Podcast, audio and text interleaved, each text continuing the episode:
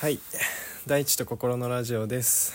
今日は特別編かなという感じで、まーちゃんとよっちゃんに久しぶりに来てもらいました。お願いします。よろしくお願いします。はい、えー、まあ僕ら大子町で自然体研究所というユニットでゆるゆるともう何年になんだろうね、結成してにせんじゅうななねんぐらいだったかな、うん、ななねんとかはちねんとかになるかなねえ、うんうんまあ、最近は毎週金曜日に結いの日っていうなんか固定の日を作って、それぞれの拠点をまあお互い手を貸し合って、うん、お互いフィールドができたのは、まあ、僕がにねんめでよっちゃんがよねんめかな、うん、でまー、あ、ちゃんがごねんめという感じで、うんまあ、つくばでの出会いから始まり、いい感じにみんな大子町へ北上して楽しくやってますが、なんか結構その最近会う日ってその結いの日だから作業系の話はよくしてるけど、うん、そのそれぞれがみんな何考えてんだろうみたいなのが意外とどんどんみんな変わっていく中で、うん、お互いね、どうなってるんだろうなっていうのを追いつきたいところもあるので、今日はお互いの近況報告とか今の気持ちとかこれからやっていきたい方向性とかを話せたらいいかなと思います、うんはい、まあなんかその登場人物的に個人名がいろいろいっぱい出てきて、まあ、あの調べれば分かるような方の場合はそのまま説明なしで出しちゃったりもするかもしれないし、うんはい、あとちょっとなんか伏せた方がいい情報は勝手に僕がカットしますが、うん、まあまあ自由に喋っていきましょう、はい、ではでは、はい、まずはなんかね、うんえっと、一応今まとちゃんが言ってくれたみたいにあ、まーちゃんですえっとあのシンプルに最近のまとちゃんの感じとかよっちゃんの感じとかを、うんえー、と聞きたいなっていうのがあるんだけど、それをなんでこうラジオ的に収録してみようって思ったのは、なんかこう僕らさんにんでそれぞれなんて、なんていうか大げさに言うとこそれぞれが地球と向き合ってなんか生きていきたいなみたいなのを思ってる時に、うん、あのすごくこうプライベートなさんにんのそれぞれの話があのなんだいろんな悩みとかとか変化とかっていうのってもしかしたら意外にこう普遍的だったりとか、なんかどこ、どこかの誰かの何かしらのいろんな気持ちとつながってる可能性もきっとあるような気がしているので、うん、あのそういう機会もあってもいいかなみたいな好奇心でお誘いしています、うんうん、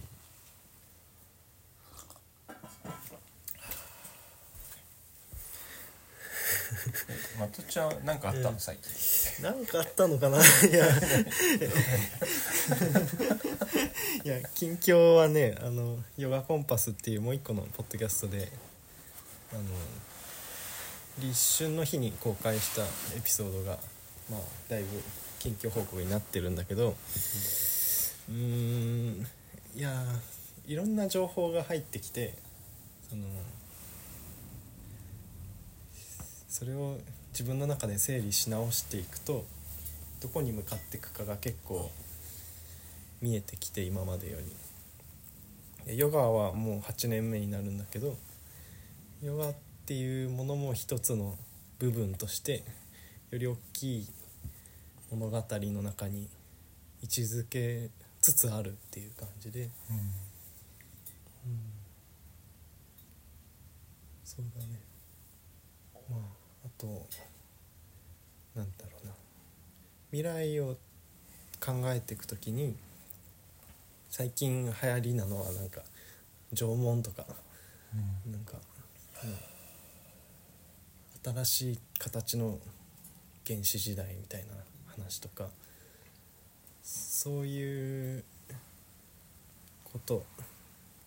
で、じゃあ縄文って実際どんなだったんだろうとか、なんか僕は縄文って原始社会だと今まで思ってたんだけど、なんかどうやら違うっぽいかもとも思えたりしてきていて、遺伝子的にもなんかアフリカから人類が始まって渡ってきたという系列ではどうもなさそうで、縄文人は、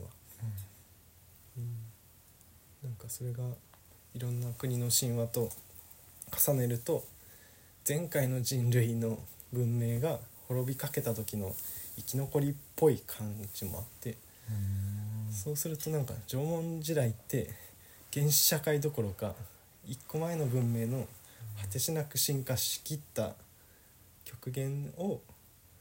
の一番ある意味進んだ人たちが、えー、戦争もせず心も物質的にも豊かで生きる在り方を体現してた時代なのかもしれないとも思えてきていて、まあそれがなんだろうな、今までなんとなくその過去過去をあんまり理想化するのは好きじゃなかったんだけど、目指す先として過去のことを言うってあんまり好きじゃなかったんだけど、縄文に関してはちょっとまた別途考えなきゃなみたいな感じになってきてて、うん、まあそれで今なんか日本神話とかを改めて勉強したりとか、うんうん、それがなんかヨガを勉強しながらずっとその究極的になんか神様と一つになる、内なる神とつながるみたいな話を最終目標のように掲げて聞いてきたけども、でも実際神とつながって終わりじゃなくて、その意思を受け取ったならじゃあその先何するんだろうみたいなところも気になり始めていて、それがなんかヨガの中でいろいろ探したけどあんまり納得いくものに出会わないなと思ってたら、その続きがなんか日本の古事記でどうやら埋められそうだっていう感覚も出てきてちょっとね説明が必要なんだけど、うん、その神々が天孫から降りてきて神とつながった状態でスタートしてる感じなんだよね、日本の神話って、でイザナキイザナミがこの漂える国を作り固めなせって言って、まだ未完成なこの地球をあなたたちが完成させなさいって神様からの声を聞いて降りてきた半分神半分人間みたいな人たちがまあ、スタートさせるわけだけど、うん、その行いってある意味神様とつながった人が地上で何をするかの物語なわけで、まあそれが神話っぽくなってるから、その天界から降りた降りてきたみたいになってるけど、なんかそこがその縄文の一個前の文明の生き残りで精神的に成熟しきった人たちがそのまあ、ノアの箱舟の洪水的な天変地異を経た後のこのぐちゃぐちゃの状態の地球からどうやっていこうっていう人たちが小さなコミュニティからやり始めた物語にも見えてきていて、そう思うとなんかあのでそこからまあ弥生以降はそのいろんな文明と混ざって、そのある意味、えー、今回 の, そのアフリカからスタートした人類と交わる中で争いとかも経験したけど、まあ、ある意味一つの完成形的なものが縄文にあったのかなみたいなところに来ていたりとか、うんうん、ちょっと深さと速さがちょっとこう困惑するよね。困惑しない面白すぎる、うん、ちょっと引き込まれる、うんうん、ちょっとねストーリーテラーになってますが、うん、うー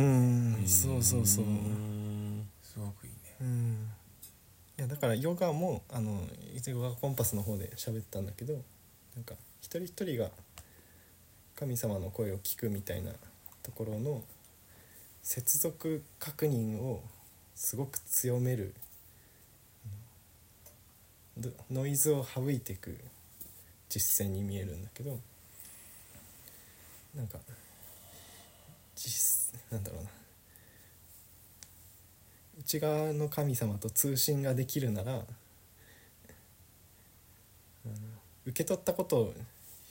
実践していく方も同時にやっていかないと、なんかあんまりその通信の意味がないじゃない。この通信の技術を高めるために一生費やしますみたいなのがきっと今までのヨガの行者の生き方なんだけど、うん、そしてその通信が強まることで得られる副産物はいっぱいあるから、なんかそこがすごいいろんな伝説というか聖者のすごいパワーだったりすると思うんだけど、うん、なんかそういうことよりもなんか部分的にでもいいからつながったならさっさとそれを地上で表現したらいいと思っていて、うん、引き続きヨガも瞑想も勉強するし実践するんだけど、なんかそこの道を極めるっていうよりはもうちょっとずつでも毎日、まあ、通信するっていう言い方は大げさなんだけど、ちゃんと自分の本当の望みとつながって、つながったならずっとつながったかなって確認してないで、うん、もう行動に移していく方を、うん、あのなんてメインにしていかないとなって思って、うん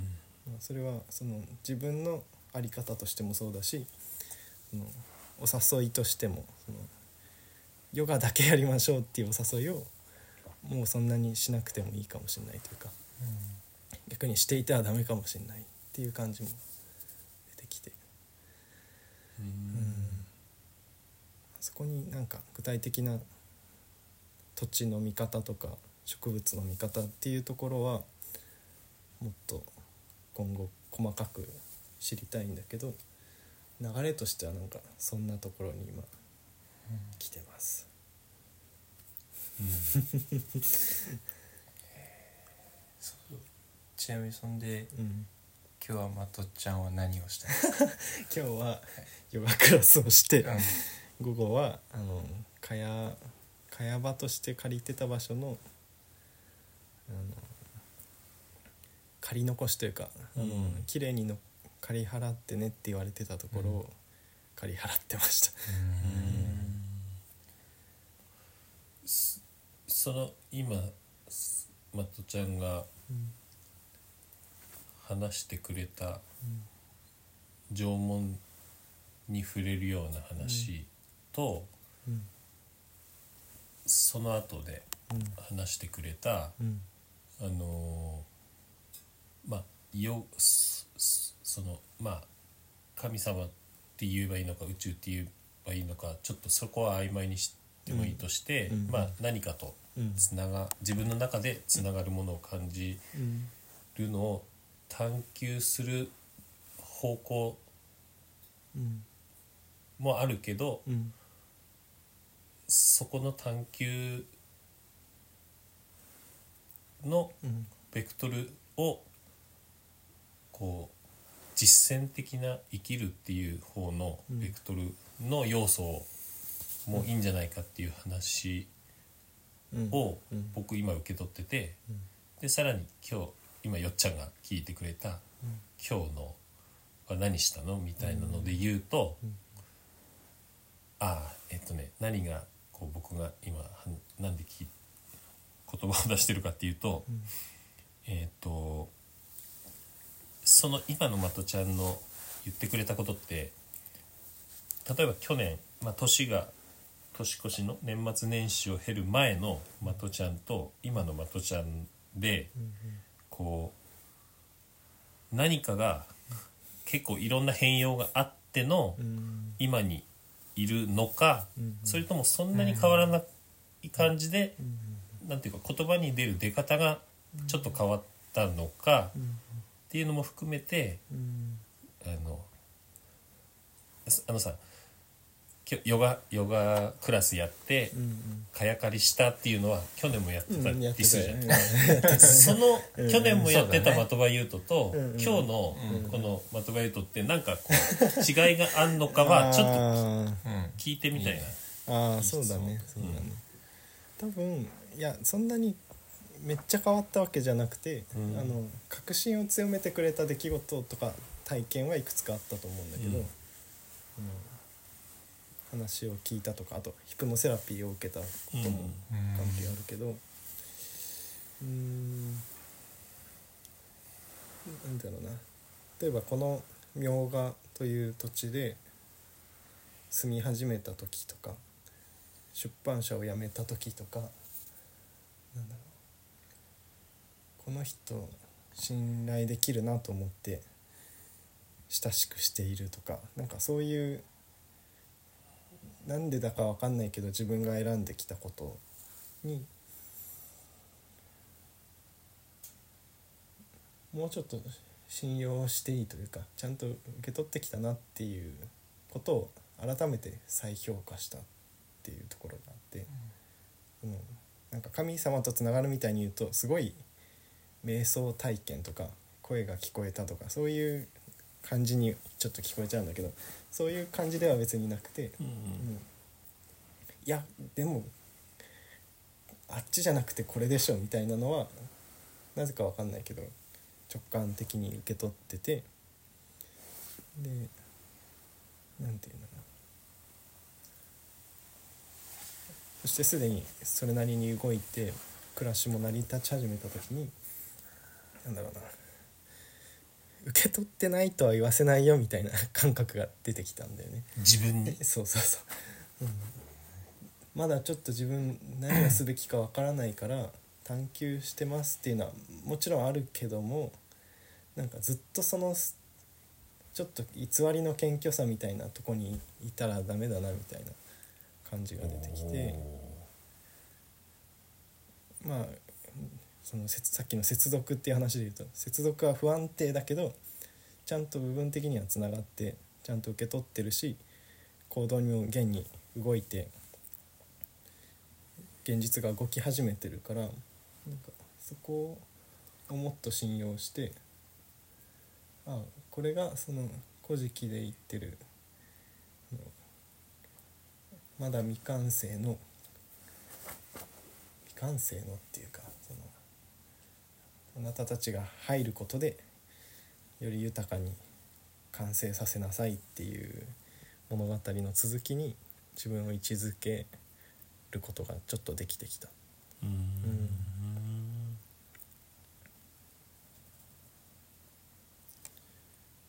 それによってこうちょっと日々の、うん、日常的な暮らしの見え方も、うんうんうん、こうニュアンス的なものが変わったような感じはする。そうだね、うん、ちょっと変わった。それはなんかうーんなん、なんていうか独り言のようにありがとうってよく言うようになったとか、なんか朝日が出てくる時とか、そうそういう感じの変わり方だけど、うんうん、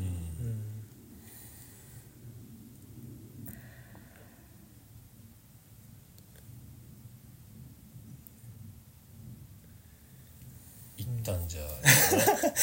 うん、ちょっとこう、はい、まとちゃんのこの物語を味わいつつ、はい、いいね。なんかさ、あのそれこそ大悟に来る前の僕って筑波にいた時、まあ、結婚する前ってさ、まあ、めっちゃ縄文好きで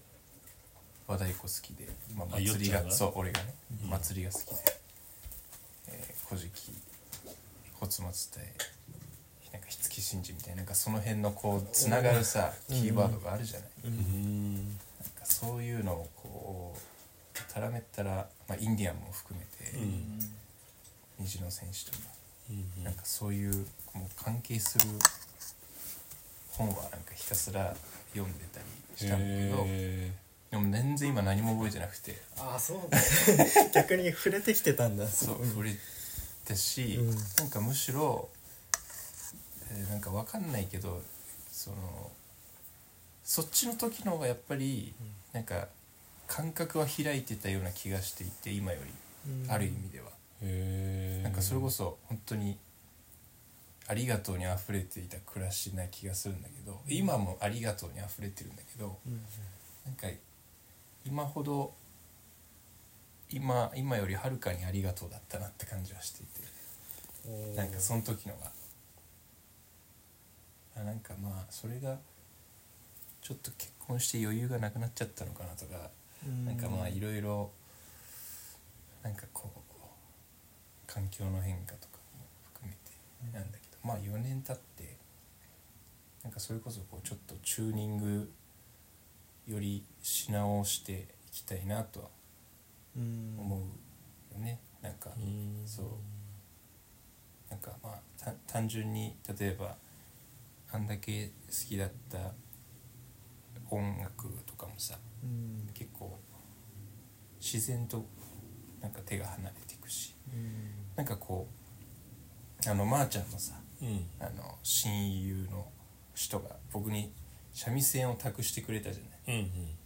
うん、だから俺も弾いてねえのよ、うん、弾いてねえの、うん、でも俺ってあの時の和太鼓バリバリやってた僕からしたら、うん、こんなに高価なものをなんで弾かないんだろうって疑問に思ってたんだけど、まあ、こういうことかっていうのが分かったっていうか、なんかやっぱ現し暮らしに、まあ、余裕がないとなんか後回し後回しにして、うんうん、なんか習慣的に触ってた楽器すらももうなんか習慣じゃなくなっちゃうっていうか、で こ, のこの前ショックだったのが、うんうん、まあ、篠笛は大悟に持ってきてたのよ、今も、うんうん、で吹いてるんだけど、篠笛ってさやっぱ篠だけだから、うん、あの空気を吸ったり吐いたり、うん、湿気を吸ったり吐いたりしてる、うん、で割れちゃっててさ、へー、もう割れたら真空状態が保てないから音が出ないのよ。へー、ピーっていう音が空気が漏れちゃうからさ、うんうん、もう俺があ久々に吹いてみようかなって思った時にはその笛はもう吹けなくなっていて、ちょっとショック。もちろんあの全部がダメになっちゃう一部なんだけど、うん、でもそのダメになったやつは結構お気に入りでしょっちゅう吹いてたやつがダメになっちゃってたりして結構ショック、うーんショックでしたね。そうなんだ、うん、なんかまとちゃんの話を聞いて、うん、なんかあの単純に面白いからさ、そういう情報の話とかさ、古式とか、うん、なんかまたそっちのそっちに触れてみたいなとも思うし、うんうん、こうなんか去年の後半ぐらいからよっちゃんがそのまずは家のことみたいな、ああそうだね、意識をすごい感じてたんだけど、うん、今年もよりそれをなんか強化してる感じがして。ああそうだね、うん、えそれなんでそう感じたのなんだろう、いや普通に行動してたからそういう風にそうそうそうそう、なんか単純にほら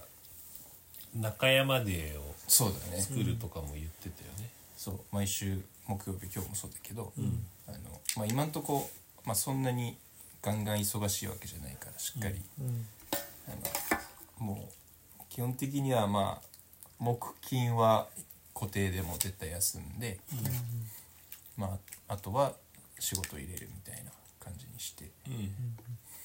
で木曜日はまあ中山家にとって必要なことをやるっていう、うん、あとまああのなんつうのかな、まあ、家の掃除だけでもやっぱさ、うん、決まった日にやるだけでも違うしさ、うん、どうしてもなんかこうなんか年末にまとめてやるとかって結構大変だったりするしね、うん、まあ、あとこう、まあ、嫁さんとの一緒に何かする時間っていうのをこう家の必要な作業で必然的に動くっていうのはなんかいいなっていううんうん、お互いのそのよりなんか成長し合える感じがよりこう友好的な関係というか分かんないけどね、うん、心地よい関係にいい感じがするよね、うんうんうん、それも感じるなんか前より関係いいなとも感じる、ねうん、前も良かったと思うけどね、えー、そうだね、別に悪くはなかったけどよりなんか、うん、暮らしとそのパートナーシップがすごいグッと近づいた感じで、うんうん、そうだよね、うん、そうなんかこう理想はあのもう家は家、えー、外は外みたいな感じでわかんないけどなんかもうそっちで思いっきりこう仕事してあの家のことは奥さんに任せるとかなんか昭和な生き方もいいなっていう感じで試してたけど、うん、ちょっと俺無理だと思って、うん、結構そんなにキャパつ、キャパ広くないし、うん、案外やっぱこう自分でなんか律して頑張ってた自分で背負い込んだりこう頑張ってたりするとかまあいろいろやってたけど、うん、やっぱりこうちょっと長い目で見てもちょっと無理だなと思って、うん、早めに、うん、やっぱり身近な人に手伝ってもらった方がいいし、うんまあ、なんかこう、まあ、変別にこれ嫁さんにも言ってるからだけど、まあ、嫁さん結構ズボラでアホだから、うん、力にならないってこう思い込みが強くて、うん、一緒にやるぐらいだったら俺やった方が早いみたいな感じでこうあのあいいですっていう手伝ってくれる姿勢はすごいんだけど、うん、お断りしてたんだけど今年からは僕からお願いしますっていうようになったらすごい大きな変化があるよね。なんか、だせ、なんか早く終わるとかじゃなくて、まあ、一緒にやる大事さだったりなんかそっちを全然早く終わなくてもいいからやるみたいなのになんか全然何の抵抗もなくできるようになった感じ。今日もあの、まあ、確定申告が近いんであのレシートの整理を一緒にやってもらって去年とか全部一人でやったんだけどなんかやっぱふたりでやると楽だし早いね、うんうん、なんかそういうのもさこう意外に目線だけだったりするよね。そういう、こうよっちゃんが今あの奥さんに対してさ、うん、こうこう思ってたし、うん、感じててそれでこう手伝わないでもらうようにみたいなのもさ、うん、なこうふたりの関係性とか実力とかスキルみたいなのは別に変わってなかったとしても、うん、自分がどういう風に見るかとかだけでなんか変わったりしてその目線がさこう自分のこう内側の願いとこう穏やかにリンクしたりするとなんか無理がない目線って思う、うん、その無理がない目線みたいなのとシンクロして相手の波長のも合うとさ、うん、なんかこう今までその目線が違うだけでギクシャクしてたりずれた感じがあったのが自分の見方変わるだけでこうなんか同調的というか、うん、チューニングが合うような感じになることってきっとあるよね、うん、なんか俺もそんな感じもするし、うん、一旦ちょっとさんじゅっぷんぐらいになってきたからそして目の前に持ち入りの鍋があるので持ちなん、ね、きっとちょっと収録中は食えないから一回、はい、食べよう。食べる休憩します。はい、ではまた。はい、さよなら。